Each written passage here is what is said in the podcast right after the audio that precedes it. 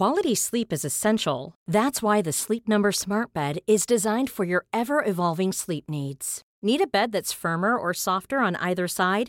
Helps you sleep at a comfortable temperature? Sleep Number Smart Beds let you individualize your comfort so you sleep better together. JD Power ranks Sleep Number number 1 in customer satisfaction with mattresses purchased in-store. And now save 40% on the Sleep Number limited edition Smart Bed for a limited time. For JD Power 2023 award information, visit jdpower.com/awards. Only at Sleep Number stores or sleepnumber.com.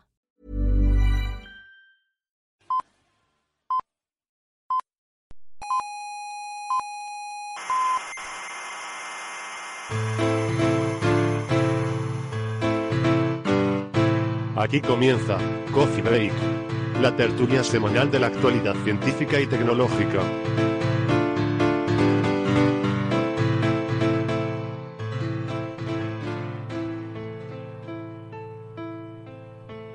Buenas tardes, eh, sean bienvenidas a esta edición en formato especial de Coffee Break, el café que no te quita el sueño, sino más bien todo lo contrario. Hoy es día juliano 2.457.325,843. Les habla Héctor Socas y hoy me temo que sin la compañía habitual que ya estoy echando de menos de Marian, ni de Weston, ni de Manolo, ni Licandro, ni ninguno de otros eh, contertulios habituales que tenemos. Y es porque hoy les estoy hablando ahora mismo desde nada más y nada menos que desde Roma, la ciudad eterna, eh, donde pues me he venido aquí a pasar unos días entre grandes monumentos milenarios y, aquí entre los albores de, nuestra propia civilización. Eh, y a, ver si encontramos la inspiración aquí rodeado de, de tanta historia, ¿no? Pero, pero nada, se ve que ni por esas, no hay manera. Así que bueno, puestos en esa tesitura, mm, ya saben que lo que solemos hacer es prepararles un guiso especial. Hoy les traemos dos charlas que creo que son muy interesantes, la verdad. La primera es sobre exoplanetas, sobre esos miles de otros mundos que vamos descubriendo cada día más por ahí fuera, dando vueltas alrededor de tantas estrellas. Y eh, una segunda charla que será un poco más terrenal. ¿eh? Vamos a hablar sobre un evento un festival que va a concentrar en un mismo lugar a las mentes más brillantes del planeta. Y sí, ya sé que están pensando que, bueno, eso es justamente lo que hacemos en Coffee Break cada semana, pero no, esto es todavía más grande que Coffee Break, ya lo verán. Y hablando de cosas grandes, no quería dejar pasar la ocasión de eh, felicitar a nuestros compañeros del podcast de La Guardilla 2.0, por ser los brillantes ganadores de los premios de la Asociación Podcast en su edición 2015. Mm, para nosotros, que somos unos, unos recién llegados a este mundillo, somos unos novatillos, ha sido todo un orgullo y un honor eh, inesperado haber quedado finalistas de este premio y, haber estado ahí eh, compitiendo con gente que lleva tanto tiempo haciéndolo tan bien como, como los amigos de la buhardilla. Así que ya saben, eh, para esas horas muertas que tiene la semana, cuando ya han escuchado el coffee break y no sabe uno qué hacer mientras espera por el siguiente episodio, pues una buena opción es ponerse, ponerse a escuchar la buhardilla, que está muy bien. Bien, pues antes de entrar en materia, mmm, permítanme que les recuerde que nos pueden seguir en internet en nuestros canales de iVoox y en iTunes y eh, les recomendamos suscribirse para que no se pierdan ni uno de nuestros episodios. En nuestra página web tienen toda la información sobre cómo seguirnos, eh, cómo mandarnos sus preguntas y cómo suscribirse. La dirección de la página es www.podcastcoffeebreak.org. Eh, repito, podcastcoffeebreak todo junto, y por último, si tienen la suerte de vivir en el norte de Tenerife, también nos pueden escuchar en la radio por la emisora comarcal y Codendaute Radio en el 91.4 de la FM. Bueno, pues vamos entonces a empezar con el programa y eh, vamos con la cosa esta de los exoplanetas que les comentaba. Eh, voy a ponerles una grabación de una charla que tenemos con uno de los grandes expertos en este tema.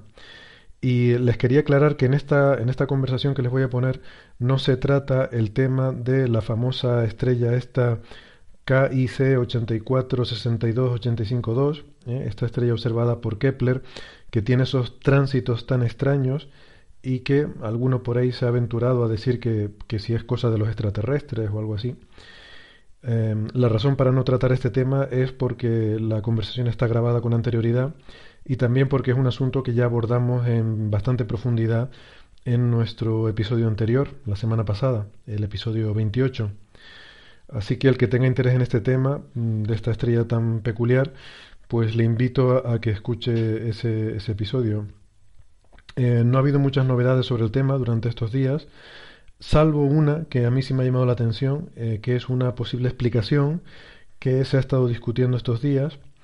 Eh, y está muy bien explicado en un blog que de hecho mm, me lo ha hecho llegar nuestro amigo Andrés Asensio y el autor del blog se llama Jim Gallasin y bueno, colgaremos la página en, nuestro, eh, nuestro perfil de Facebook. Pero mm, básicamente la idea es que se trataría de una estrella que está muy achatada, lo cual es esperable por su alta velocidad de rotación, y en estas condiciones sufre un, un efecto que se llama oscurecimiento gravitatorio, que tiene que ver con que la gravedad es diferente en los polos y en el ecuador, pues está muy achatada, y, allí donde hay más gravedad pues hay más, eh, más presión y, el gas está más comprimido y por lo tanto brilla más, de manera que hay una inhomogeneidad del brillo sobre la superficie de la estrella y eh, además esto combinado con los tránsitos de eh, posibles planetas o objetos que la orbiten podría dar lugar a los perfiles mm, de luz que se observan en los datos de Kepler. Eh, esta es una posibilidad, de hecho, que ya se había explorado eh, para, otros sistemas planetarios, para explicar lo que se ve en otros sistemas. Y según las simulaciones que se han hecho, pues parece que encajaría muy bien eh, para el caso de esta estrella de KIC 8462852. vamos, la, la, estrella está tan rara, ¿no? Que tiene un nombre también tan complicado. así que, bueno, pues nada, que este, este caso tan curioso sigue dando que hablar y ya saben que aquí les iremos manteniendo informados eh, de, las cosas que se vayan sabiendo, ¿no? Y en los próximos episodios, pues si, hubiera alguna novedad, se, se las iremos contando. Y mientras tanto, pues aquí les dejo, como les decía, con esta charla tan interesante que hemos tenido con nuestro compañero Enrique Pallé. y nada, espero que les guste. Enrique Pallé, doctor en ciencias físicas, eh, investigador del Instituto de Astrofísica de Canarias y coordinador del área de investigación del Instituto de Astrofísica de Canarias. Bienvenido a Coffee Break. Gracias. Gracias por eh, estar hoy aquí con nosotros. Eh, bienvenido también doctor Javier Licandro, doctor en ciencias físicas, investigador del Instituto de Astrofísica de Canarias. Buenas tardes, Javier. Pues gracias por venir, Enrique. queríamos hablar contigo para, bueno, para, para que nos cuentes un poco cuáles son las últimas novedades en este campo tan fascinante que tú conoces también, que es esto que se llaman los exoplanetas, ¿no? Eh, empezando quizás por el nombre, ¿no? Que a mí no me gusta mucho los exoplanetas. Antes se llamaban planetas extrasolares, que a mí me gustaba más esa definición, ¿no? No sé qué opinas tú. Bueno, eh, se publican tantos artículos hoy en día sobre el campo de los exoplanetas que había que acortar un poco. Entonces pasamos de planetas extrasolares a exoplanetas. Creo que esa es la razón principal.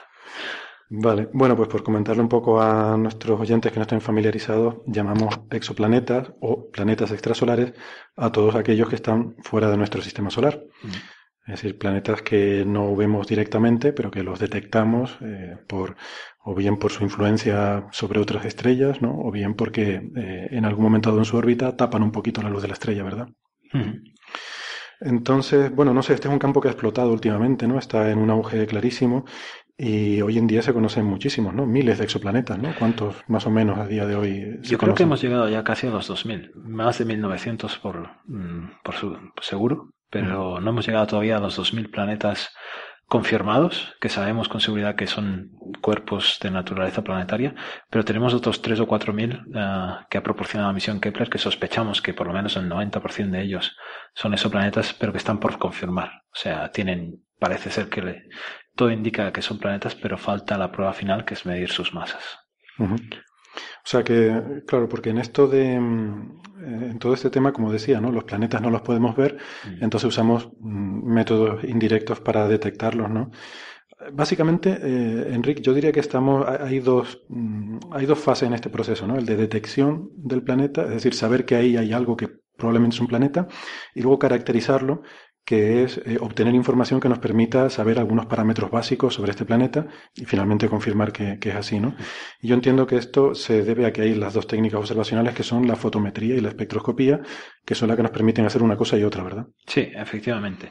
Casi todos los métodos que usamos para, para encontrar planetas son lo que llamamos métodos indirectos. No vemos el planeta, sino el efecto que este planeta causa en la luz de la estrella. El método uh, digamos, más tradicional o con el que se empezó hace 20 años y se descubrió el primer exoplaneta es la velocidad radial. Es el efecto Doppler eh, en la luz de la estrella. El planeta tira de la estrella en direcciones opuestas a lo largo de su órbita y eso hace que la estrella se mueva ligeramente en el cielo. Y ese movimiento hace que eh, a veces se esté acercando, a veces se esté alejando y eso se traduce en un corrimiento al rojo o al azul. Y esos cambios en la luz de la estrella nos indican que hay un cuerpo ahí y podemos medir, según el, desplazamiento que le produce a su estrella, la masa de ese exoplaneta. Mm. Hay otro método que es que algunos de esos planetas aleatoriamente estarán orbitando en torno a esta estrella de forma que vista desde la Tierra, una vez cada órbita pasan por delante del disco de la estrella. Eso es lo que se llama un tránsito. Y lo que hace es producir un decrecimiento pequeño en el brillo de esa estrella pues de forma periódica, cada año del planeta, que cada órbita, ¿no? Entonces, este método, a al principio, pues no se pensó que fuera a ser muy potente, pero poco a poco con las búsquedas en tierra, cubriendo grandes campos, pues cada vez se han encontrado más y más planetas de esta forma, hasta que finalmente se lanzaron las misiones espaciales Corot y Kepler, sobre todo, que estuvo casi cuatro años mirando las mismas, el mismo campo, 150.000 estrellas monitorizadas cada 30 segundos durante cuatro años y permitió algo ah, extraordinario, que es decirnos la estadística. Sabíamos que habían planetas, conocemos 2.000, pero lo que queremos saber es cuántos hay en general, cuántos se parecen a la Tierra, cuántos se parecen a Júpiter. Y eso es la gran revolución de los últimos cuatro o cinco años. Ah, el análisis profundo de los datos de Kepler que nos ha dicho qué tipos de planetas hay, qué tipos de arquitecturas planetarias hay, o sea, qué configuraciones de estrellas y tipos de planetas, y cómo de frecuentes son los planetas, tanto gigantes gaseosos, que son los primeros que se encontraron, como planetas como el nuestro, porque Kepler ha sido capaz de encontrar planetas como del tamaño de la Tierra, pero incluso del tamaño de la Luna y de Marte. Perdón, de Marte y de nuestra propia Luna.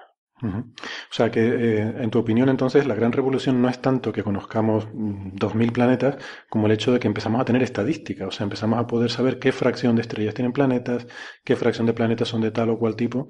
Eh, bueno, siempre teniendo en cuenta el sesgo observacional que puede haber, porque hay algunos que son más difíciles de, observar que otros, pero bueno, eso lo puedes tener en cuenta también. Por supuesto, cuando hacemos las estadísticas, cuando uno mira a esos 2.000 planetas que conocemos, la mayoría son gigantes gaseosos. Pero eso es porque los gigantes gaseosos, esos efectos que ejercen sobre su estrella, tirar de ella o, ocultar su brillo, son mayores. Ah, sin embargo, si tú tienes en cuenta la sensibilidad de tu instrumento, el número de estrellas que estás midiendo, etcétera, etcétera, puedes hacer una estadística completa que tiene en cuenta lo que no estás viendo con tus, con tus detectores. Claro, los gigantes gaseosos son los facilones, ¿no? Gigantes cerca de la estrella son los facilitos, ¿no? Cuanto más grande y más cerca de la estrella, más fácil. Más fácil, ¿no? Entonces detectas más de esos, pero bueno, luego tú sabes que eh, tienes más o menos un modelo matemático que te dice cuánto de más probable es que detectes eso y entonces puedes extrapolar para saber cuántos debería haber de los otros. ¿no? Exactamente. Muy bien, muy bien. Ah, yo, creo que, primero Enrique nos tendría que, que responder algo más básico.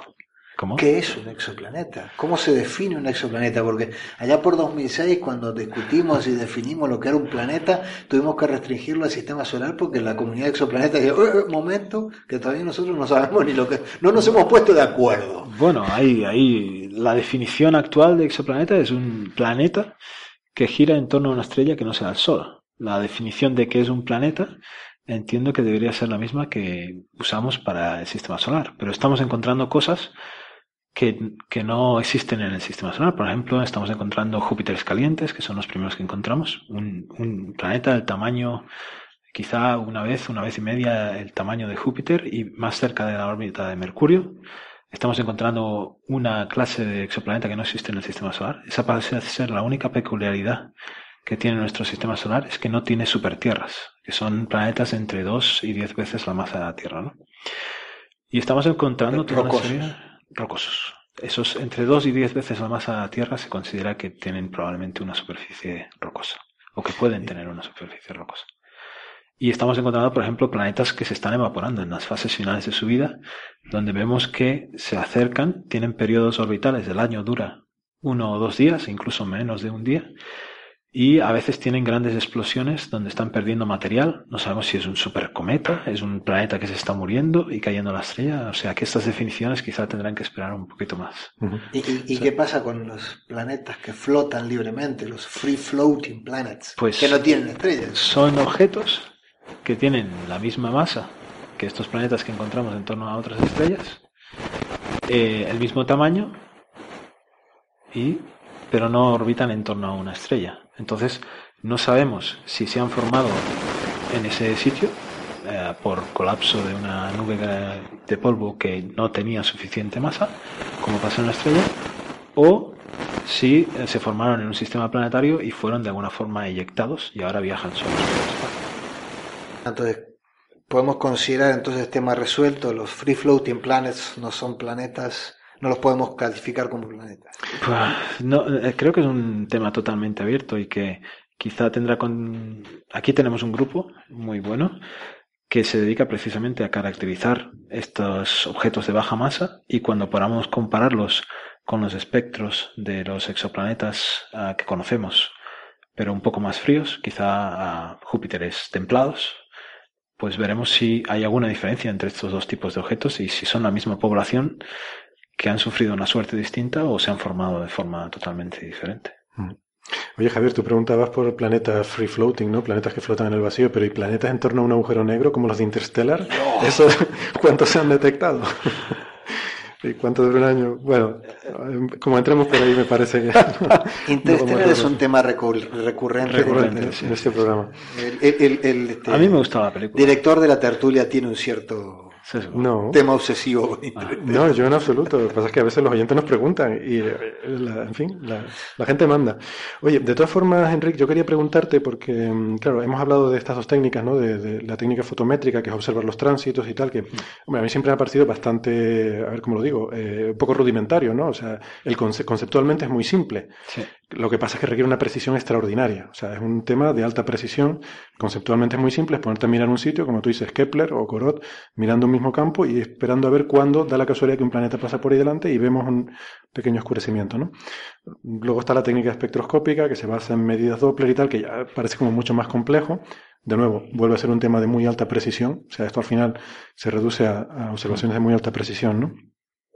Pero vamos a ver, esto realmente la razón por la que es fascinante todo esto de los exoplanetas es por la posibilidad, eh, en fin, siempre tenemos eso ahí, ¿no? De que, de que pueda haber vida en algunos de estos planetas y esperamos en el futuro ser capaces de aprender algo sobre la atmósfera de estos planetas, ¿no? Sobre su masa y su, y Entonces yo quería preguntarte por algo que tú, eh, lo que tú has trabajado muy intensamente, ¿no? Que a mí me parece precioso, que son cosas como lo de Earthshine, ¿no? Que es el intentar ver cómo se vería la atmósfera de un planeta como el nuestro desde el exterior, ¿no? Eh, ¿Por qué no nos cuentas un poco en qué consiste esto?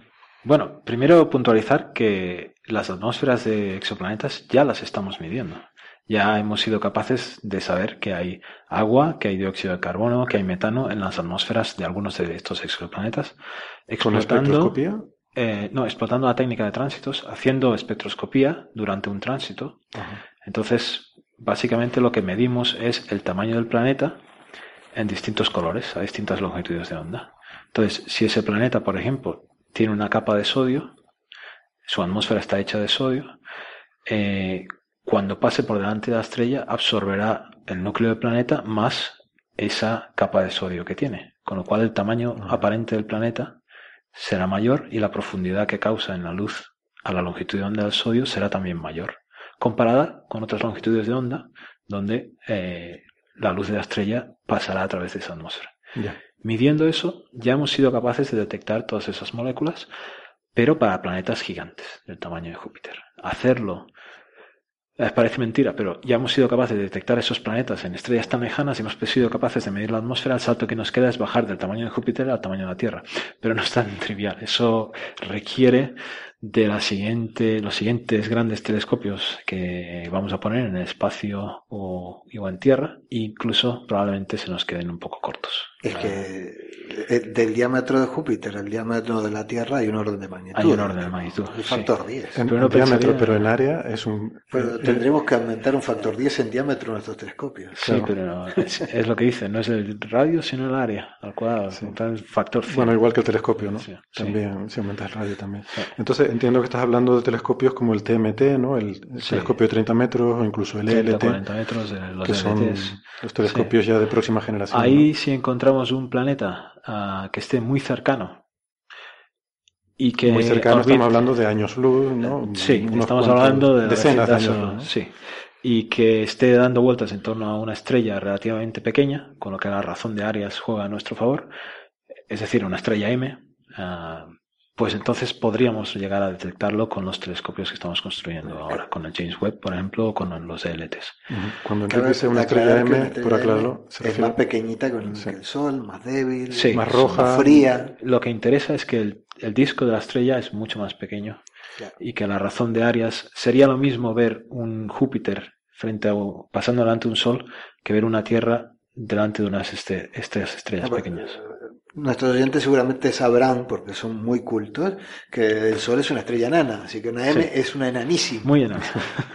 no, pero claro, es que la dificultad en toda esta historia de los exoplanetas es intentar ver algo muy pequeño que está muy cerca de una fuente muy brillante. Entonces, es el contraste lo que nos mata, el contraste entre el planeta y la estrella. ¿no? Entonces, si tú puedes reducir ese contraste... Es exactamente ese problema. Yo siempre lo ilustro cuando doy una charla con, con la ¿Cómo se llama? el bicho este que hace luz. Ah, sí. La, luciérnaga. La luciérnaga. Eh, uno puede ver muy fácilmente una luciérnaga en medio de un campo. De hecho, detectamos ya planetas, ah, objetos que tienen un brillo mucho menor al que tiene un exoplaneta. Ah, sin embargo, si esa luciérnaga la estás intentando ver encima de un capó con las luces encendidas, te resulta mucho más difícil. Necesitas técnicas mucho más avanzadas para poder ver eso mismo. ¿no? Entonces, ahí está el, eh, no nos has contado todavía lo de Earthshine, la, historia de Earthshine, que es muy bonita. Vale, la historia de Earthshine eh, empezó hace años. Eh, medimos el Earthshine para ver. Bueno, el Earthshine es la luz cenicienta, es el brillo de la Tierra, Earthshine. Y es la luz cenicienta en el lado ah, oscuro de la Luna, no el lado oculto, el que no vemos, sino cuando uno mira la luna y ve eh, que está iluminada, generalmente está parcialmente iluminada, a menos que sea luna llena.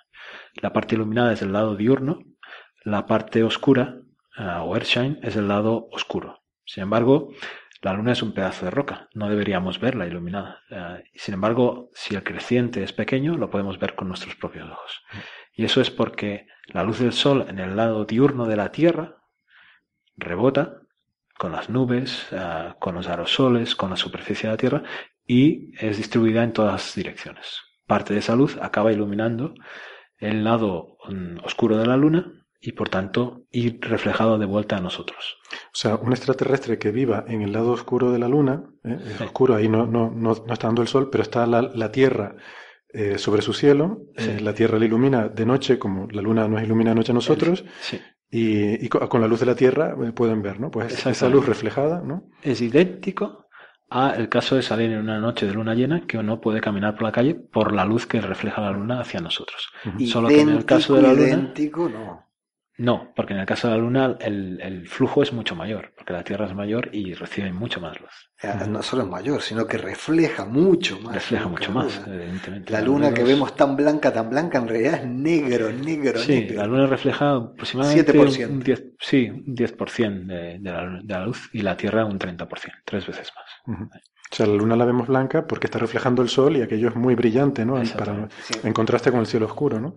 En, noches de tierra llena en la luna. Tiene que ser precioso, ¿no? Una irse de paseo. Puedes caminar sin problema. Bueno, entonces ustedes miden eso, ¿verdad? Nosotros medimos eso porque midiendo simultáneamente el, lado el brillo en el lado brillante y en el lado oscuro de la luna, eh, sabes cuánta luz está ah, emitiendo el Sol en ese momento y cuánta de esa luz está reflejando la Tierra hacia la Luna. Con lo cual lo que sabes es el albedo, la reflexión de la Tierra. Y esa reflexión de la Tierra depende, pues va cambiando a lo largo de las 24 horas conforme van entrando distintos continentes y distintos océanos ah, o formaciones nubosas en el campo de visión. Pero cuando uno lo mide cada día, a lo largo de los años, lo que está midiendo son cambios básicamente en la nubosidad y en la superficie. Por, por ejemplo, si hubiera una gran desertización, también veríamos eso. Y nuestra idea inicial era eh, ver cómo esos cambios se traducían eh, en cuántos vatios por metro cuadrado, porque hay una gran incógnita en lo que es el sistema climático de la Tierra y es que nadie ha medido el albedo de la Tierra más allá de los últimos 10 años en que tenemos registros desde satélite.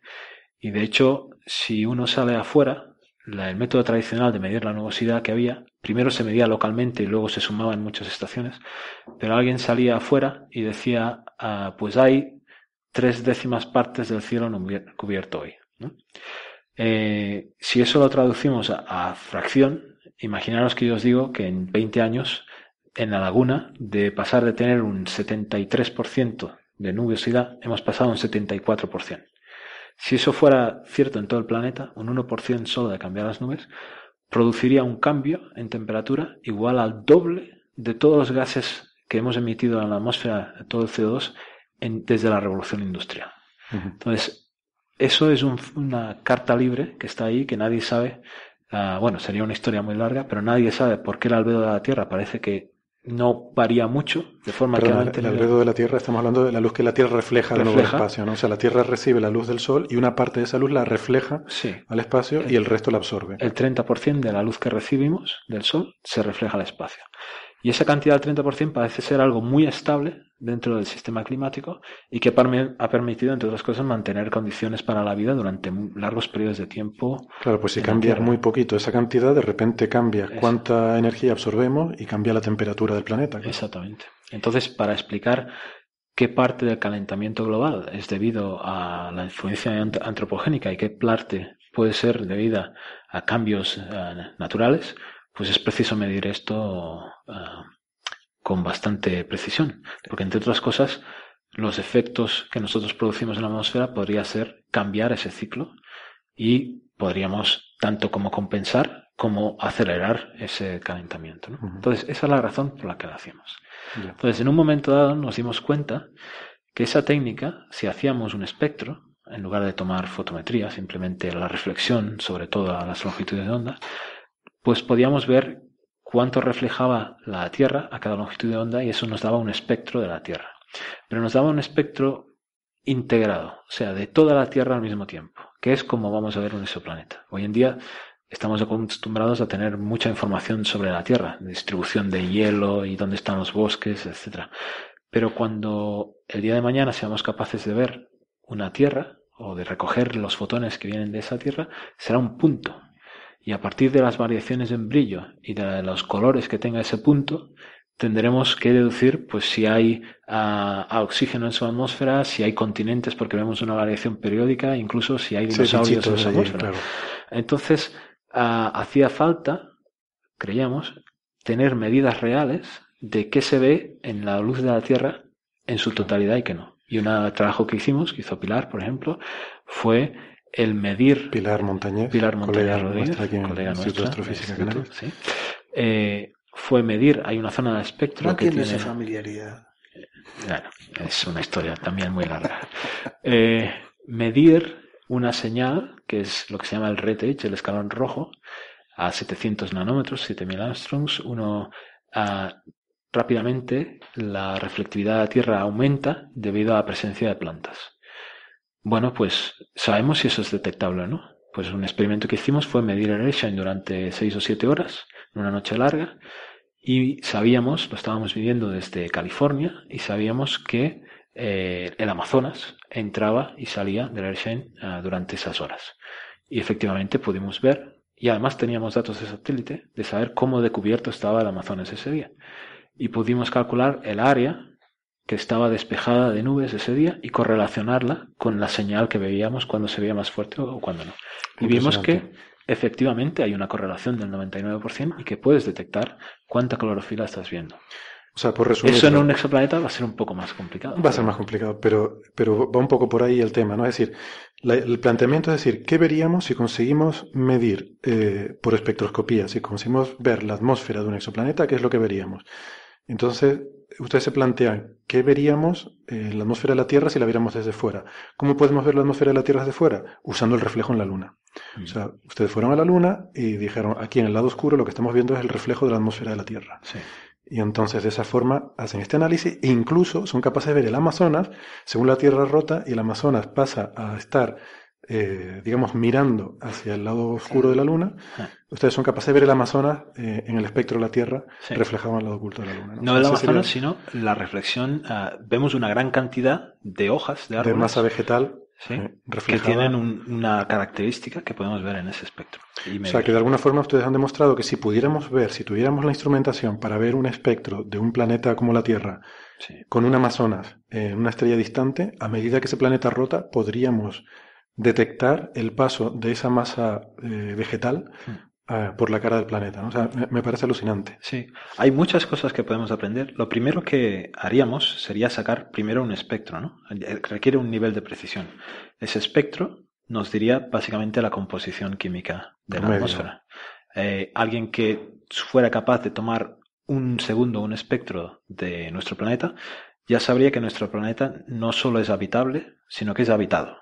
Porque la composición química de nuestra atmósfera no resiste otra explicación ahora mismo que la presencia de vida. Es decir, si, si ahora quitáramos la vida de la superficie del planeta, eh, gases como el oxígeno, que tienen un tipo de vida medio de menos de un millón de años, desaparecerían.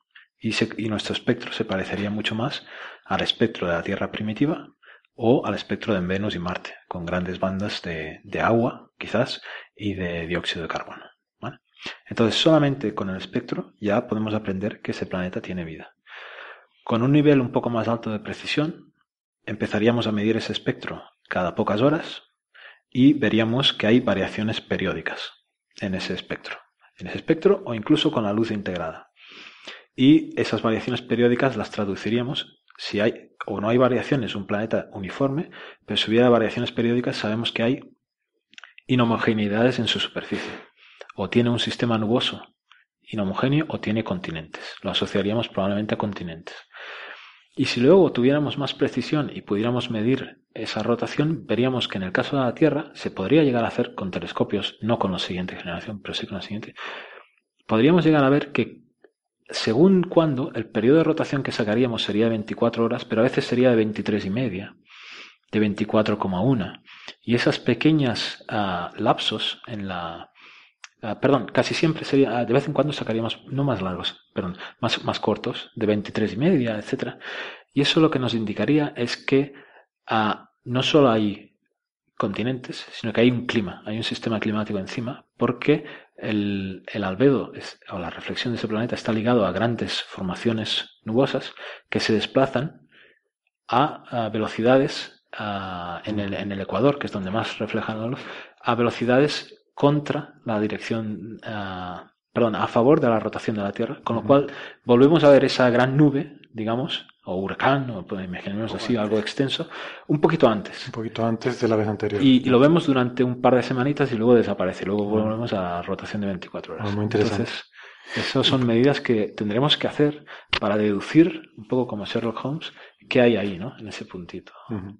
Y ya que tú estás en esta escalada ya totalmente especulativa de decir la tecnología que va avanzando y tal, como alguien que se dedica a la espectropolarimetría, pues yo me atrevo a añadir otro escalón más y decir, llegar al punto también en el que podamos hacer espectropolarimetría de esas atmósferas y llegar a también determinar información sobre eh, océanos, porque no es lo mismo la polarización de la luz reflejada en océanos que en roca, que en nubes, ¿no?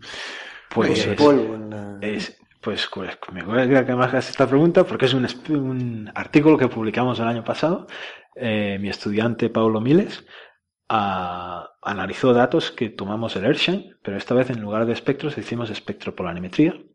Y fue muy interesante porque ah, sabíamos de antes que el, efecto Rayleigh, el scattering Rayleigh en la atmósfera, ah, que es la dispersión por, el oxígeno de la luz ah, del Sol, producía polarización que cae desde el visible hacia el rojo. Pero en el rango infrarrojo, a partir de una micra hasta dos y media, ya en el rango que nuestro ojo no puede ver, se esperaba que la polarización de la Tierra fuera casi nula. Sin embargo, es casi del 10-15%. Y dentro de las bandas de agua es el triple. O sea que eh, la espectropolarimetría nos va a dar una herramienta fundamental para poder medir agua en las atmósferas de esos exoplanetas. Porque hemos dicho que es muy difícil medir el espectro de ese planeta. del agua? Sí. Eh, no, es bueno, sería muy largo de contar, pero todas las bandas de absorción en una atmósfera producen polarización. Entonces, la polarización lo que tiene es que es difícil de medir, pero es una técnica de contraste. Eh, con polarización estás midiendo algo que está polarizado frente a algo que no lo está.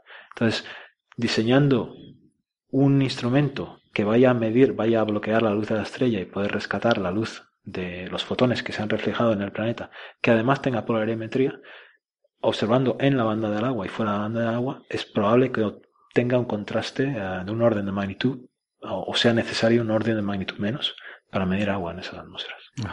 y hemos hecho otro experimento con polarimetría, que es, ah, se ha propuesto que casi todo el material biológico en la Tierra es destrógiro.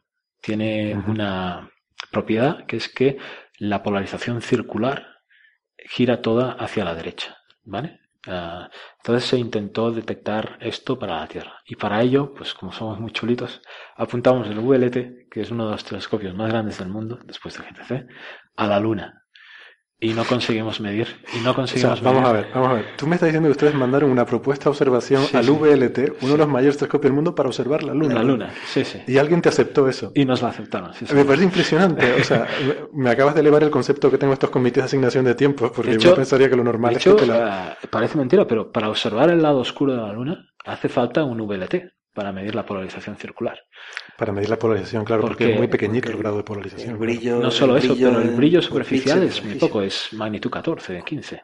Entonces, pero se ve a simple vista, ¿no? sí, pero tú estás integrando un área muy ah, grande. Ah, claro, un área muy grande. Eh, si fuera una estrella, sería magnitud 14, 15. Eh, y ahí, uh, bueno, por supuesto, cuando medíamos la brillante había que meter filtros para que para, no, quemar aquello. Para no quemar aquello, ¿no? Eh, con dificultad. Pero conseguimos una precisión del 1% y sin embargo no pudimos detectar nada. Y ahora otros estudios de gente que ha seguido con esto ven que realmente la polarización que se hace con microbios y así, y bacterias, es muy, muy pequeña y es una herramienta que puede ser muy útil para cuando aterricemos en Marte o en Venus para buscar in situ marcadores, pero que Ah, de forma remota va a ser casi imposible usar eso. O sea que la, detección de eh, pruebas de, vida pasan más por la espectroscopía que por otro lado. Sí, la, búsqueda de vida pasa necesariamente por la espectroscopía. Biomarcadores, espectroscopía. Biomarcadores que son básicamente el biomarcador es poder medir desequilibrios termodinámicos en esa atmósfera que no puedas explicar de otra forma que no sea a través del ciclo de la vida. O sea, atmósferas que sean eh, con una composición química que sea inestable, digamos, que como tú decías antes, que si la dejas quieta la atmósfera de la Tierra en un millón de años habría cambiado totalmente, ¿no? Sí. Entonces la única forma de sostener eso es con un proceso como algo vivo, ¿no? Sí. Oye, ya que estamos hablando de vida, eh, eh, les voy a pedir que se mojen, porque quiero aprovechar que está aquí Javier Licandro. Javier recientemente, en una de nuestras tertulias, eh, se atrevía a apostar que se, encontraría vida mucho antes en el sistema solar que, en otras estrellas, ¿no? Entonces, Javier, quiero invitarte a ver si eres capaz de, si, te reafirmas en esa aseveración delante de Enrique y en caso afirmativo, pues si quieres eh, eh contra, contraproponer o contraapostar, recoger el guante. Fíjate que lo que ellos van a encontrar, con suerte, es un indicador de que una atmósfera sería compatible con la vida, pero no van a detectar la vida. No. No, no, no. Lo que yo he dicho es, si detectas la composición química que hay en nuestra atmósfera ahora, te estás detectando vida. Pero no, no, la vida no la has detectado. Has detectado una consecuencia de la existencia de vida. Sí. bueno, has detectado que, ahí hay no vida. No tiene por qué eh, ser eh, exclusivamente explicado. Vale, pero yo, me estoy, pero yo me estoy refiriendo a eso. O sea, ¿dónde crees que encontraremos antes la prueba de que existe vida. No digo que le puedas sacar una foto o que, o que puedas ver el bicho, sino decir... Eh, eh, ellos, encontrarán una, una, mm, una atmósfera que es compatible con la existencia de vida, pero no es una prueba irrefutable de existencia. No, no, no, lo que él está diciendo no es de una atmósfera compatible con la vida, sino una atmósfera que, solo, que solo se puede sostener con la vida. O sea, no, es, no, es, solo que sea compatible, es un sí solo sí. Pero, pero el que el sí solo sí este, depende también de que no puedas tú encontrar otro mecanismo de, eh, de que eso aparezca este, por, por, otro tipo de razones. Por ejemplo, el, famoso asunto del meteorito marciano. Ah, esas estructuras que se ven en el meteorito marciano solo son compatibles con la presencia de un tipo de bacterias o vida. Y resultó con el tiempo que no. Por supuesto, por supuesto, pero también está la interpretación de. Para mí es detectar. Eh, el, órgano vivo, el organismo vivo. Vale, bueno, pues déjame que yo la pregunta. Eh, si, hay que detectar el organismo, vamos, yo apuesto dinero a que primero en el sistema solar, porque antes que viajemos a otras estrellas, claro, claro. ese, es, claro ese es el centro. Yo creo que la pregunta va, eh, ¿vamos a detectar biomarcadores en otros exoplanetas o vamos a detectar vida en el sistema solar? Ahí, ahí podemos hacer la pregunta. A ver, la pregunta que yo planteo es: ¿dónde sabremos con razonable certidumbre que hay vida? O sea, un sitio que podemos apuntar y decir, allí hay vida. ¿Dónde ocurrirá antes? ¿En un sitio del sistema solar o en un exoplaneta? La pregunta para Enrique es, ¿cuándo crees tú que tendrás la tecnología suficiente como para eh, Pero espera, esa otra observar, Ahora, ahora se la observar, observar estrellas y, y, detectar eh, una atmósfera con biomarcadores razonables. Bueno, la tecnología no creo que sea ahora mismo este el problema. O sea, tienes que saber construir telescopios quizá en lugar de 40 metros de 100 metros o llevar un 20 metros al espacio. Esa tecnología, pues a lo mejor no existe ahora mismo, pero si nos ponemos a desarrollarla, en una o dos décadas podríamos tenerla. La técnica para hacerlo ya la conocemos. Una, mi favorita, la que yo creo que va a ser la primera en dar resultados y es la que me gustaría empezar a trabajar, es la espectroscopía de muy alta dispersión espectral, como de resolución 100.000 o más, no ya para medir velocidad radial, sino para medir ah, compuestos químicos, porque eso nos permite separar nuestra atmósfera de la atmósfera del exoplaneta. Si, por ejemplo, tenemos que detectar agua, metano, nuestra atmósfera tiene agua y metano. Si estamos en el suelo, ah, en los sanatorios en el suelo, tenemos que separar eso y eso solo podemos hacerlo teniendo una resolución muy alta, de manera que podamos separar las líneas de esas moléculas de las nuestras propias líneas. Y eso se hace gracias a que esos cuerpos se están moviendo y se desplazan a las longitudes de onda, ¿no? No sé si esto será fácil, intuitivo de entender, pero... Sí, pero vamos, que, tenemos que separar las producidas por la atmósfera de la Tierra de las que estamos observando en, en, en y para eso necesitas un telescopio de 100 metros de diámetro. Mm, depende. Es que la cuestión crucial aquí es cómo de frecuente es la vida. Y por eso el ejemplo, por eso para mí es tan importante saber si hubo vida en Marte o no. Eh, si hubo vida en Marte o no en sí, quizá no sea tan, me da más un poco igual que eh, lo que eso representa para la estadística. Nosotros estamos en la Tierra y sabemos que en la Tierra hay vida, más o menos inteligente, pero tenemos un caso de uno. Y ahí está el típico argumento de, bueno, pero es que si no se hubiera desarrollado aquí, no nos estaríamos planteando cuánta vida hay. Sin embargo, si vamos a Marte, y Marte sabemos que tuvo las condiciones para desarrollar vida durante un periodo más corto de tiempo, pero si vamos a Marte y ahí encontramos un pequeño microbio de una bacteria. Y, o un fósil. O un fósil, exactamente. Eh, sí, me refería a un fósil. ¿Eh? Y sabemos que no es contaminación, sabremos que van dos de dos. Y dos de dos es muy distinto a uno de uno. Sabremos que hay dos sitios en la Tierra donde hubo posibilidad de crear vida y se creó. Entonces eso multiplica por cientos de órdenes de magnitud las posibilidades de que todos aquellos exoplanetas que estamos encontrando en zona de habitabilidad lleguen a desarrollar la vida. Si en Marte jamás hubo vida, a pesar de ver las condiciones, cuando lo hayamos registrado a fondo en el subsuelo, entonces mm, tendremos que plantearnos cómo difícil es. Y eso solo nos lo pueden dar los exoplanetas, porque tendremos las 200 tierras más parecidas a nosotros.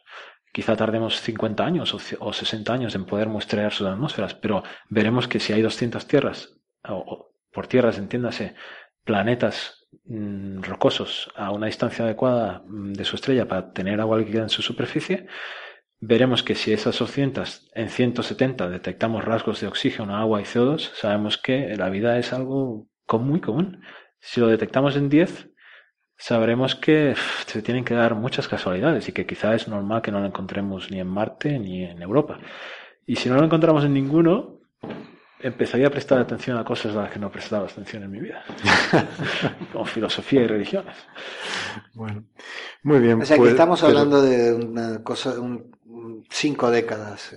Sí, eh, la pregunta es, ¿qué es más difícil? A Marte ¿Construir un telescopio de 20 metros en el espacio o mandar un cohete a Europa que sea capaz de perforar 150 kilómetros de hielo, bajar abajo, pero es que no es, no es cuestión solo de mandar un cohete, es que hemos visto que a Marte hemos mandado ya 14 misiones y todavía no tenemos la, la, pregunta respondida. Europa probablemente sea más fácil porque siendo un océano la composición sea más homogénea, como hablamos el otro día, pero tampoco es quizás eh, seguro que la primera misión que mandes te vaya a volver ahí con un protozoo, ¿no? Eh, los, en los dos casos estamos hablando de un futuro a medio o largo plazo, no estamos hablando de pasado mañana. O sea que mójense tranquilos que no van a tener que pagar es lo que les quiero decir. Yo espero verlo antes de jubilarme. Sigo diciendo, lo, que pasa es que conforme pasan los años ya lo veo un poco más lejano. O sea que tú, realmente... yo no te veo, este, estimado. Si van a demorar 50 años en tener el telescopio.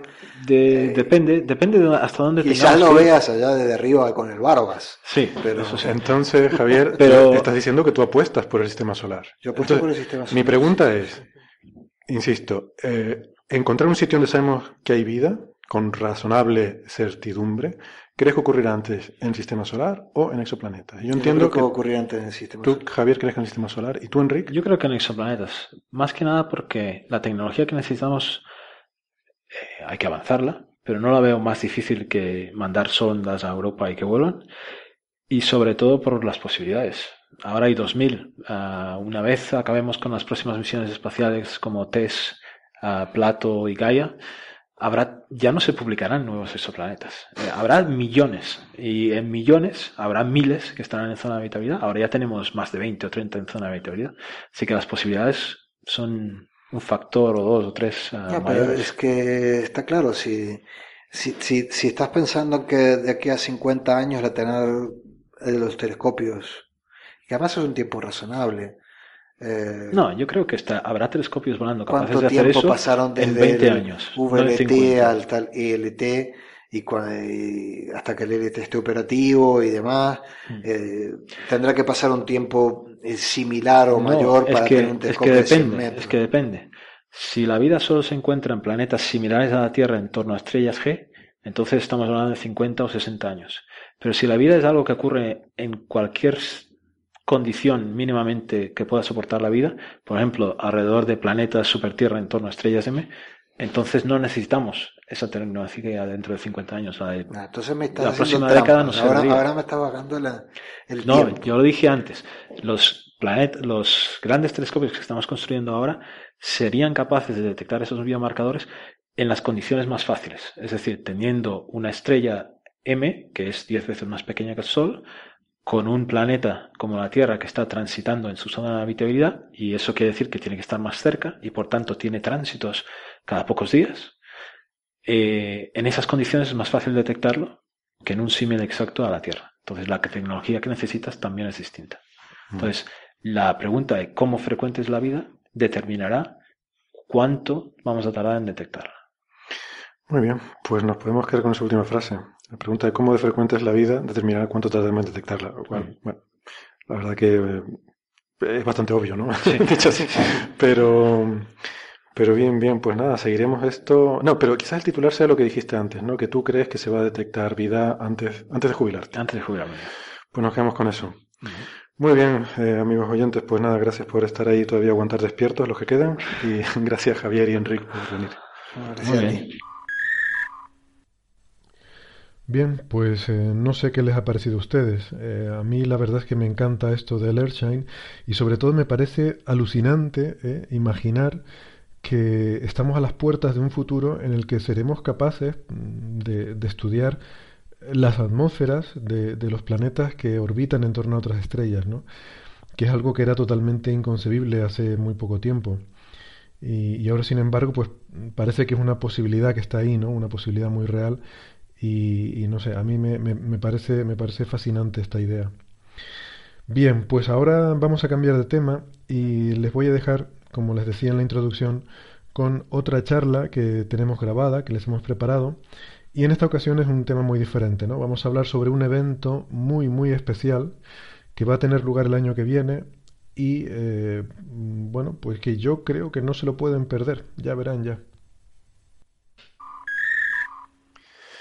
Bien, pues eh, como saben, eh, algunos de nuestros oyentes nos han pedido en alguna ocasión que por qué no llamamos y entrevistamos a Stephen Hawking. Y nosotros pues hemos dicho, vale, así que mm, hoy para satisfacer a estos oyentes pues eh, vamos a hablar con, no con Stephen Hawking, pero con alguien que habla a menudo con Stephen Hawking. Doctor Garrick Israelian, buenas tardes. Buenas tardes. Garrick Israelian es doctor en ciencias físicas eh, es eh, investigador del Instituto de Astrofísica de Canarias. Además, eh, Gary, tú y yo tenemos una anécdota, yo no sé si te acuerdas, pero nosotros sacamos la plaza en la misma, el mismo día, en la misma oposición. Eso sí. había, sí, sí, había dos plazas para investigador titular en el Instituto de Astrofísica y, bueno, pues la sacamos nosotros. Entonces está bien ver que el tribunal por lo menos acertó con el caso de Gary, que ha tenido una carrera muy brillante hace cosas súper interesantes y la razón por la que he querido traer aquí a Gary Israelian hoy para que esté con nosotros en Coffee Break es porque es el organizador, es, es el alma que hay detrás de un gran festival que se llama Starmus, la música de las estrellas.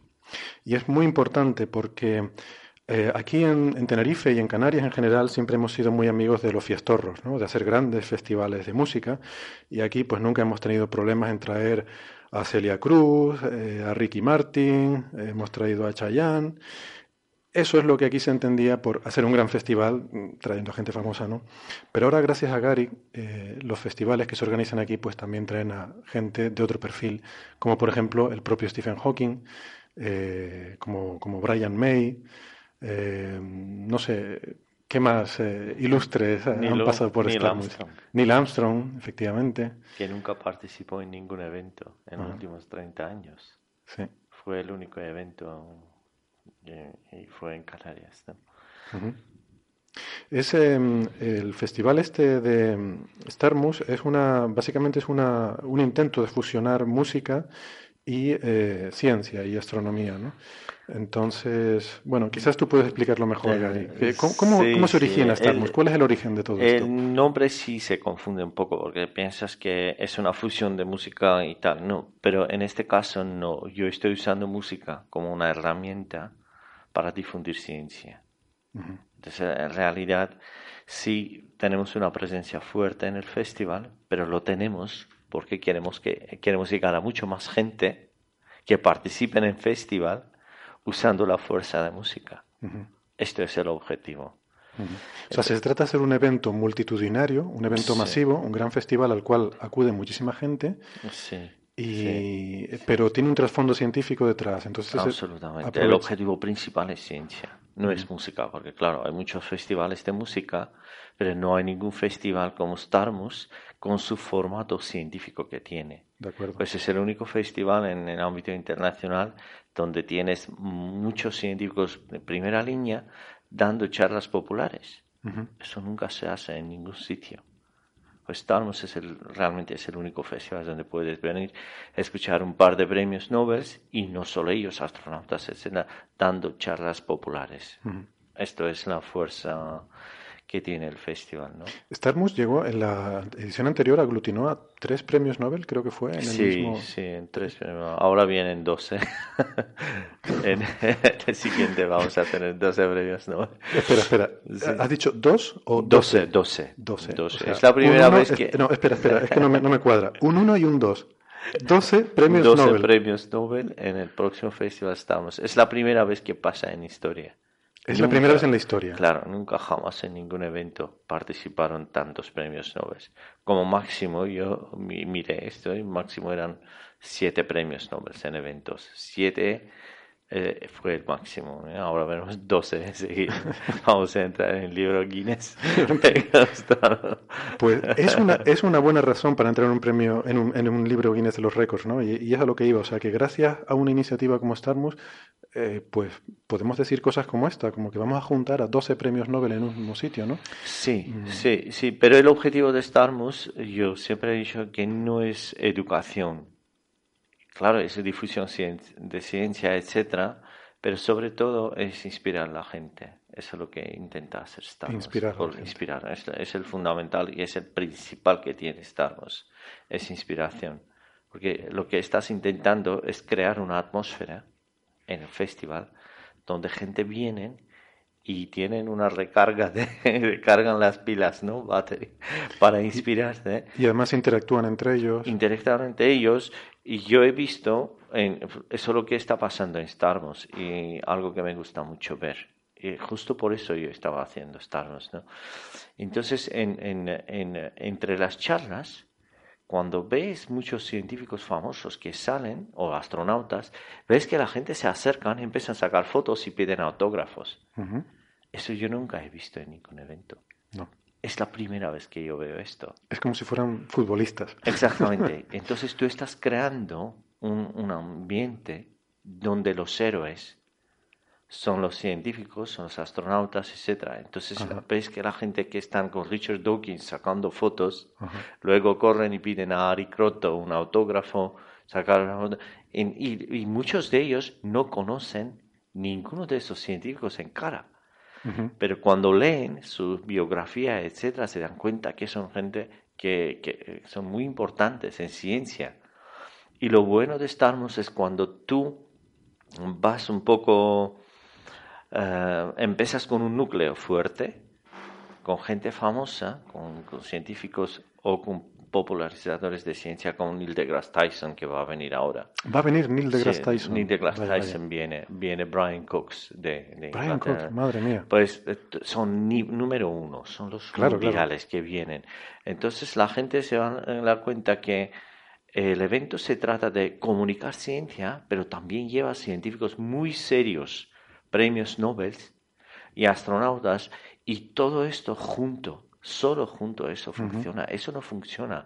Ninguna charla de un premio Nobel solo en una universidad, aunque sea una charla popular, no tiene ni 0,0001% de efecto de inspiración como pasa cuando todos ellos están juntos. Mm.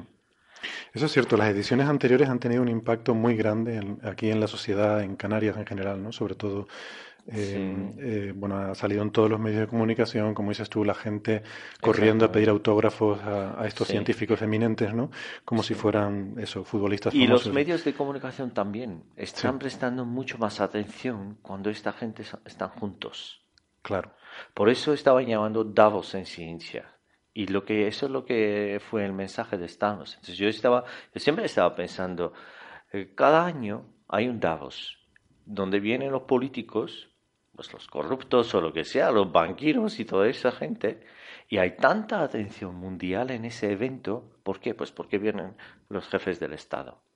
Y yo pensaba, bueno, y no hay ningún evento en el mundo donde vienen las cabezas, la, los, los, la gente que crean valores para esta sociedad, los científicos y artistas también. Pues son gente que realmente están escritores, científicos y tal, es una sociedad muy diferente. No son políticos, no son banqueros, no son gente que manejan empresas como Coca-Cola, pero están creando valores. ¿Y dónde están esa gente? No son poderosos, ¿Dónde está el de esta gente? No hay, no existe. Así fue como se te ocurrió empezar todo esto. Exactamente. Entonces yo pensé que hay que montar esto. Hay que no se hace en uno o dos, tres festivales, se hace a lo mejor en cinco o diez pero se hace y se puede. Sí, porque yo he visto que esto ha ido creciendo. Esto es una bola de nieve. Ahora este es el tercero, ¿verdad? Eso tiene que crecer, sí. Esta es, el tercero. tercera edición. Y tercera ya va con 12 premios Nobel. Claro. Eso ya no es ninguna broma. Eso, eso va, muy serio.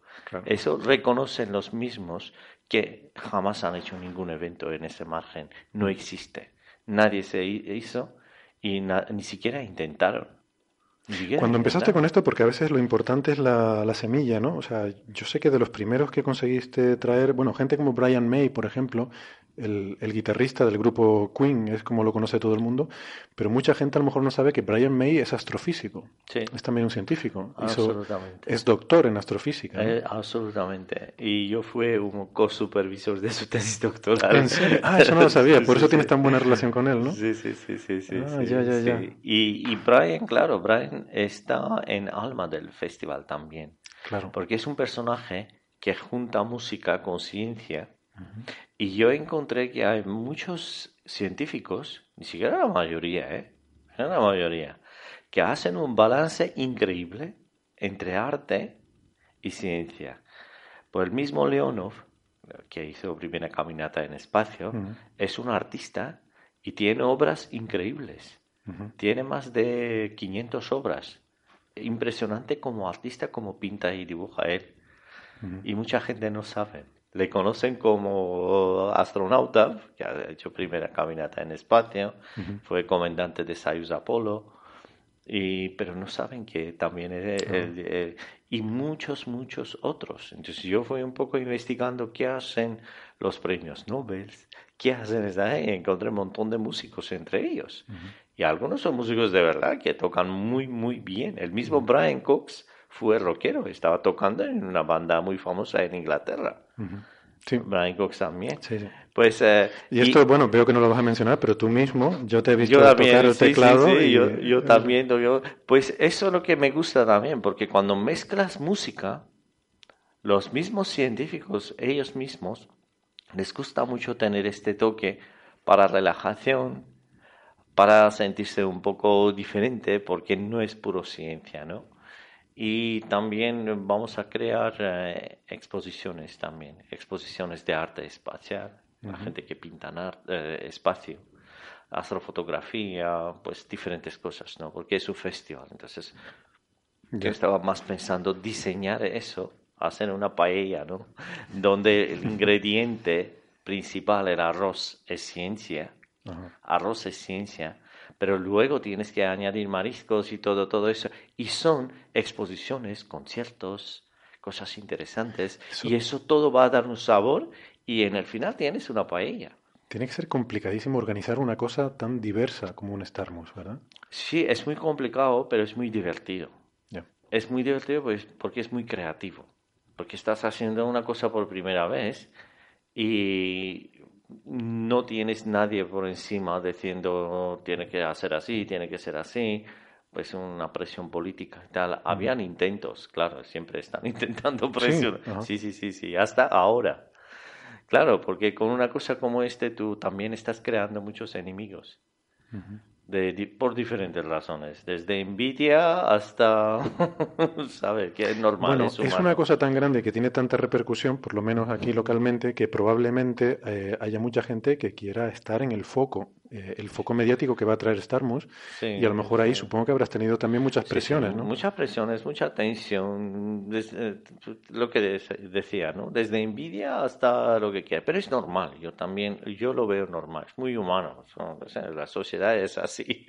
Cualquier innovación, cualquier cosa que empiezas a montar, en principio, pero también hay gente que apoyan mucho, que siempre cuando te ven dicen, Dios, ¿qué, qué te puedo hacer? ¿Qué puedo hacer para ayudar? Es tan bonito, tan bueno. Pues eso todo da una energía positiva, ¿no? Y te anima mucho pero también vienen los enemigos y tal. pues es un proceso, ¿no? Y tienes que ir luchando, entonces defendiendo un poco para...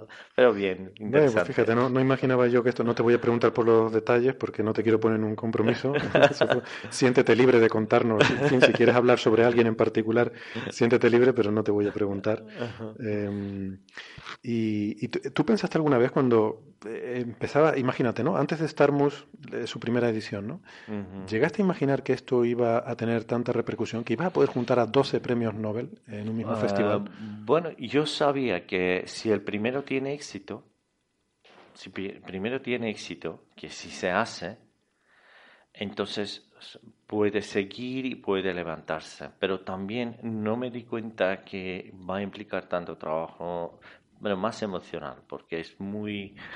Eh, no es un trabajo de, de, organizar las cosas, porque gracias a Dios ahora tengo muy profesionales, por ejemplo, una empresa que se encarga de logística, otra empresa que se encarga de la prensa y todo eso, no tengo que hacer yo con voluntarios, etcétera, ¿no? Entonces vamos también construyendo la, el edificio, ¿no? Hmm. Vamos un poco montando las cosas, va a ser un poco profesional en todo, ¿no? Hmm. Y bien, vamos aprendiendo también, porque para mí también es algo nuevo. Claro. Que yo nunca he hecho una cosa así, de montar algo desde cero, con ideas sueltas pues en el aire, diciendo, ah, vamos a hacer esto, ah, y ahora vamos a hacer esto, ¿no? bueno, pero ya tienes una experiencia y un bagaje de los dos festivales anteriores con el que ya pues vas aprendiendo lo que funciona, lo que no, ¿no? Sí, sí, sí. Oye, volviendo al tema original este que yo mencionaba medio en broma, ¿no? De que, en fin, oye, pues eh, eh, una de las cosas organizar estas cosas es que te relacionas con gente como, como Brian May, aunque bueno, tú dices que a Brian ya lo conocías de antes, pero gente como Stephen Hawking, por ejemplo, ¿no? Em, sí. que es muy sorprendente, o sea, tú has llegado a tener una relación bastante cercana eh, con, con, Stephen y con otros personajes de similar nivel, ¿no? Sí, sí, muchos también del mundo de informática los eh, creadores de Google. Los creadores de Google. Sí, Steve Wozniak, el creador de Apple. Wozniak, sí. conozco muy bien. conozco mucha Larry Page, ¿no? Los de Google, Larry, Page, Sergey Brin. Sergey Brin, efectivamente. sí, hay mucha... Eh, pero es normal, porque toda esta gente son aficionados en astronomía. Les, les, encanta astronomía, Steve y toda esta gente, ¿no? De hecho, no sé si sabe que últimamente, hace un par de semanas, que Yuri Milner, un multibillonario ruso, uh, dejó 100 millones de dólares mm, para, para búsqueda, como un premio, ¿no? Para buscar inteligencia. Y yo estaba en contacto bueno, Stephen con Hawking él, está también. Lo sé, porque me contactó conmigo él también por, uh, por la vía de Starmus, etcétera, y empezamos a hablar y me di cuenta que es uno de los personajes que está ahí que tiene una, unas empresas increíbles y está dispuesto a apoyar ciencia fundamental. Hay gente como él. Y yo siempre veía Starmus como una base donde yo puedo juntar esta gente y crear un club, un club de amigos, un club de gente, gracias a Starmus, que, que van a apoyar luego con dinero proyectos científicos. Pero para llegar a esto, tú necesitas elemento, tú necesitas darnos. ¿Sabes qué Claro. Tú necesitas. O sea, tú usas la ciencia como una forma de llegar a esta gente. Eh, absolutamente, exactamente. Porque esa gente, invitar que dan una charla es imposible. ninguno viene. Pero a Starmus sí que van a venir. Claro. Starmus van a venir porque van a estar 12 premios Nobel y ellos no van a perder esto. Claro. Pero, y, y no solo premios Nobel. ¿Sabes? Necesitas una estrella de música rock también necesitas este, otro, un director de cine. Sí, pero un efecto llamada, ¿no? Claro, tienes que construir eso y entonces van a, vas a traer ellos. Pues consigues tu marca, el nombre, la fama y con esto van a venir cosas, ¿no? Yo, yo siempre decía que sin esto, sin esto, yo veo muy difícil, porque antes, hace 10 años, 15 años, en, en La Palma, en GTC, cuando vamos a observar, vienen gente de la calle y tal, y dicen, ¿por qué multimillonarios no vienen y no apoyan y tal? ¿Cómo llegas a esta gente?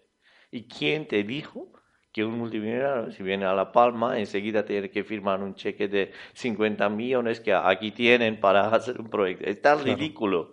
Esa mentalidad era tan ridículo. y luego, ¿sabes cómo funcionan las cosas en Estados Unidos?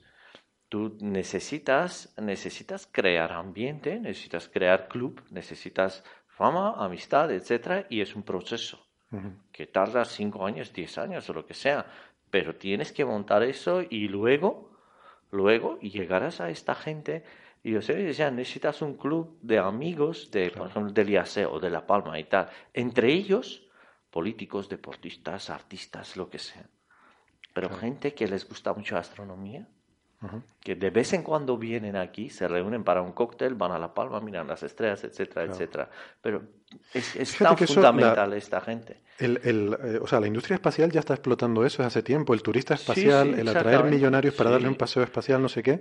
Y parece, bueno, tiene todo el sentido lo que tú dices, ¿no? De utilizar esa especie, ese gancho astronómico para atraer gente también a observatorios, a sitios es con telescopios. Que solo astronomía tiene este gancho. Y no aprovechar esto eh, sería más tonto. Yo no entiendo cómo no se puede aprovechar esto. Bueno, la verdad es que visto así con, con perspectiva parece obvio, ¿no? Pero claro, hacía falta... Es, parece obvio, pero hacía falta montarlo. Hacía falta empezar. Hacía falta tener la visión de que algo así pudiera funcionar y luego supongo que también algún punto de partida sobre el que empezar a rodar la bola, ¿no? Y, Absolutamente, es un sacrificio. En los primeros festivales, por ejemplo, yo recuerdo que Stephen Hawking, Brian May fueron quizás los las figuras clave ¿no? que destacaban sobre todo lo demás, ¿no? y luego a partir de ahí han ido viniendo cada vez más. ¿no? ¿Tú crees, estás de acuerdo en que ellos son las dos figuras que han impulsado. Sí, pero ahora vamos a tener más. No, ahora más, sí. Ahora vamos a tener Neil deGrasse Tyson, mañana está otro, vamos a meter escritores muy cuéntanos, famosos. Cuéntanos eso, el cartel, venga, eh, háblanos de... Del festival. para el próximo festival. Bueno, hay que decir, ¿cuándo es el Starmus eh, tercera edición? Sí, eh, finales de junio, 27 de junio a 2 de julio. De 2016. Sí, sí, sí. ¿Y ya tienes esta gente confirmada? Sí, sí, ya tenemos, pues varios premios Nobel de astrofísica, biología, químicos, eh, hasta médicos. Tenemos dos de neurociencia. Una pareja, una pareja de Noruega, de un premio Nobel que del año pasado, de hecho, muy reciente.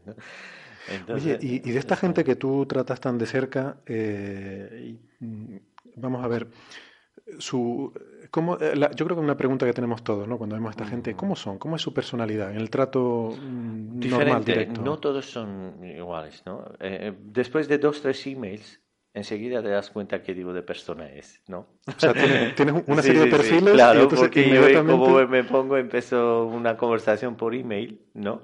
Después de intercambiar un par de email ya te das cuenta qué tipo de persona es, ¿no? Y, y, y, a veces empezamos conversaciones muy, muy interesantes. Por ejemplo, con Joseph Stiglitz, que se apuntó el último, es economista, ¿no?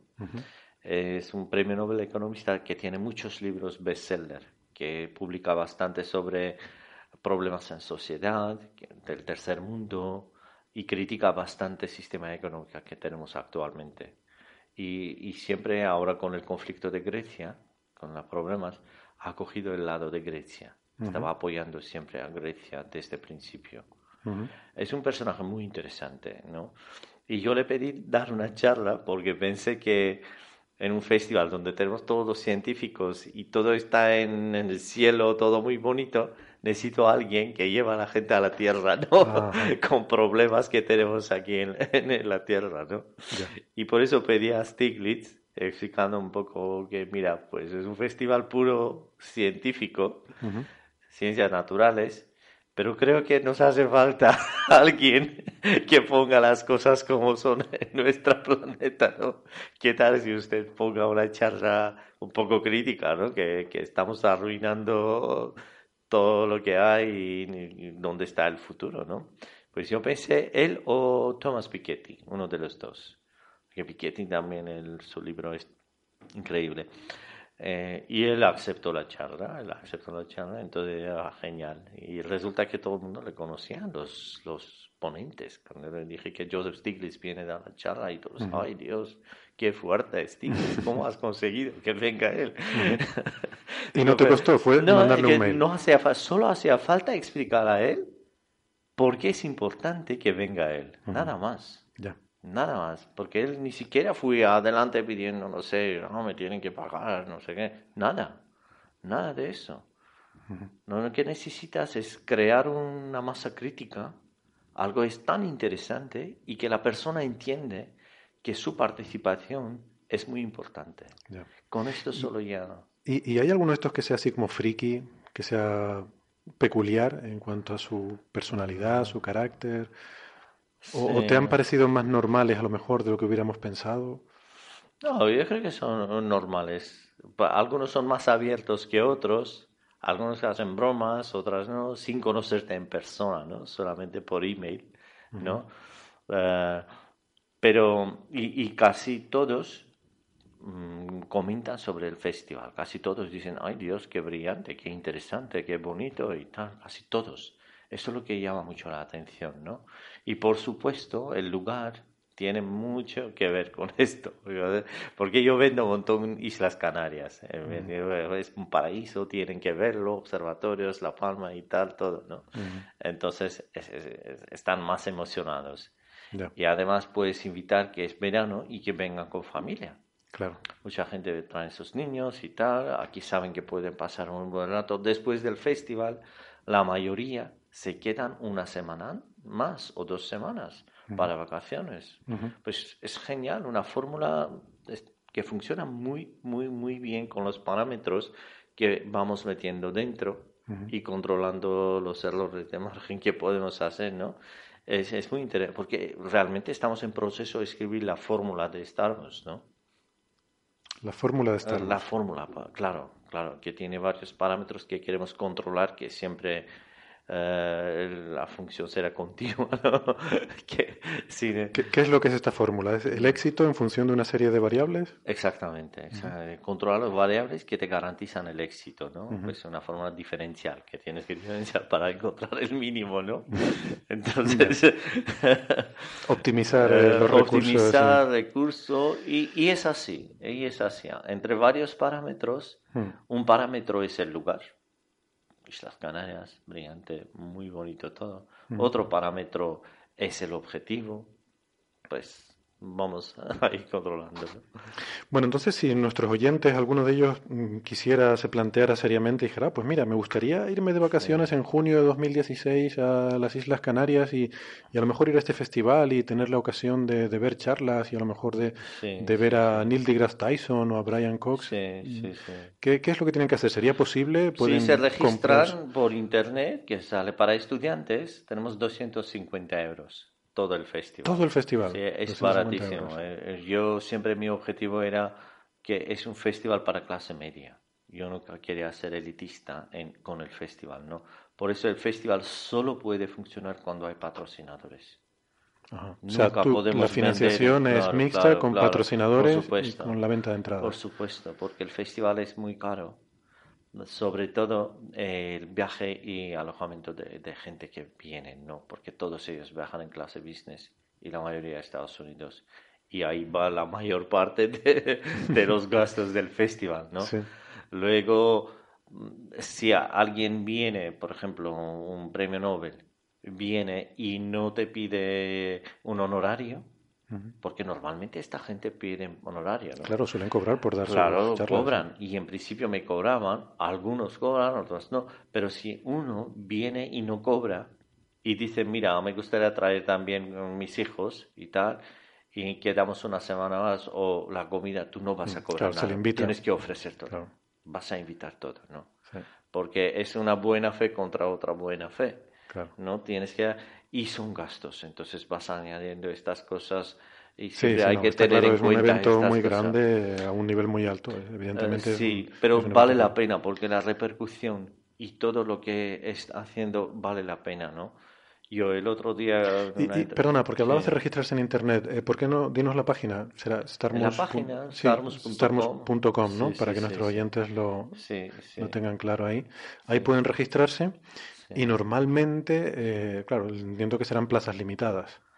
Sí, sí, hay 300 para estudiantes, solo 300 plazas para estudiantes y el resto para de normal. Y residentes canarios también tienen 50% de descuento. También aplicamos todo para residentes. ¿no? está estupendo si lo comparas con los precios de entrada a eventos deportivos. Bueno, bueno no solo deportivos. Me, me enviaron hace unos minutos un email que el TEDx TEDx en Madrid sale 80 euros. Es un día. Es un día de evento que el nivel no se puede comparar con Star Wars pero un día de un evento de TEDx si sale 80 euros, vamos a ver, es que por eso los ingleses y los norteamericanos el año pasado estaban diciendo, tú estás regalando el festival, ¿por qué no haces gratis el regalo? Chicos, Oye, pues genial. Yo me alegro mucho, Gary. Eh, te confieso, soy muy admirador de tu idea. Me parece que has sido un visionario en esto. O sea, tuviste esa idea que ahora parece una obviedad, pero que en aquel momento, pues, oye, pues, había que echarle ahí valor para atreverse y hacer esa apuesta. Y, y bueno, me alegro de, ver que funciona, sobre todo porque, como te digo, pues somos una sociedad donde parece que no nos cuesta mucho traer a Celia Cruz y, bueno, que en paz descanse, la pobre la estaba mencionando un par de veces, pero simplemente poner el ejemplo, ¿no? De que, de que organizamos estos macroeventos para pues, determinado tipo de artista, pero hombre, está muy bien que seamos capaces también de traer a gente, además de forma recurrente ya, porque es que menciono a Stephen Hawking porque fue uno de los primeros en venir. Yo creo que ha sido una de las grandes presencias siempre del Starmus y que a raíz de eso, pues, pues ha venido incluso en otras visitas, ¿no? No solo, no solo en Starmus, ¿no? Sí, sí, sí, Así que, bueno, pues salúdalo de nuestra parte, por favor, cuando lo veas. Gracias. sí, sí, sí. Y, gracias por... Va a estar aquí pronto. Va a estar aquí pronto. sí, sí, sí. Pues nada, intentaremos entrevistarlo, pero no, le prometo nada a nuestros, a nuestros amigos oyentes, pero por lo pronto que sepan que en el juego ese de Kevin Bacon, de los grados de separación, escuchando Coffee Break, pues ahora están a, un grado de separación de, gente como Stephen Hawking, Brian Cox o, Neil deGrasse Tyson, que todos los admiramos mucho. Gary, muchas gracias por estar aquí con nosotros hablándonos de Star Wars.